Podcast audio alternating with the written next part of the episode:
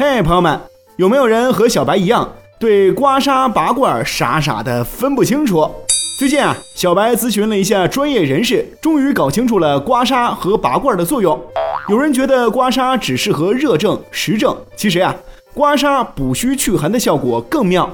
刮痧最擅长补虚，但补的不是气血两虚的虚，而是因瘀而虚的虚。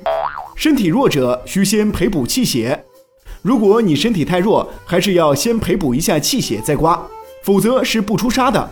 朋友们一定要清楚，痧不是你用刮板刮出来的，而是体内的气血顶出来的。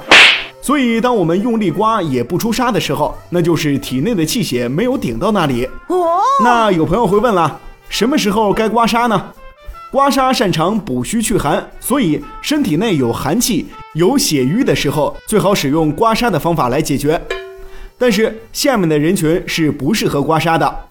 这第一种就是心脏功能弱的人不适合去刮痧，因为这类人群很容易晕倒，尤其是坐着刮痧的时候更容易出现这个问题，一般会有心慌、头晕、恶心的症状。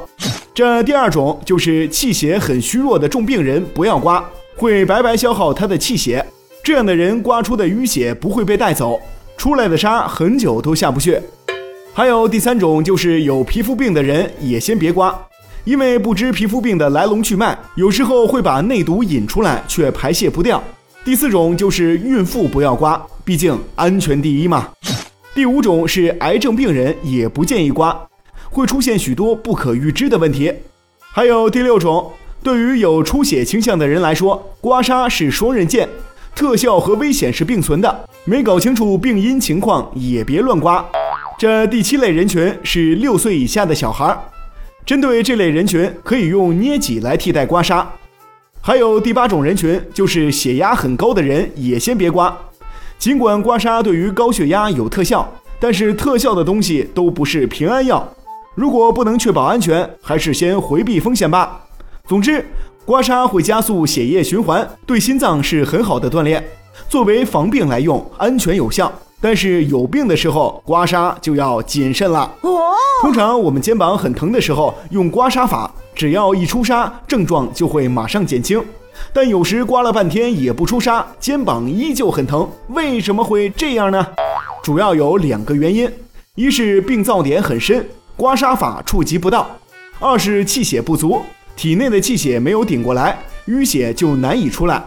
所以说，刮痧无效，拔罐来补救。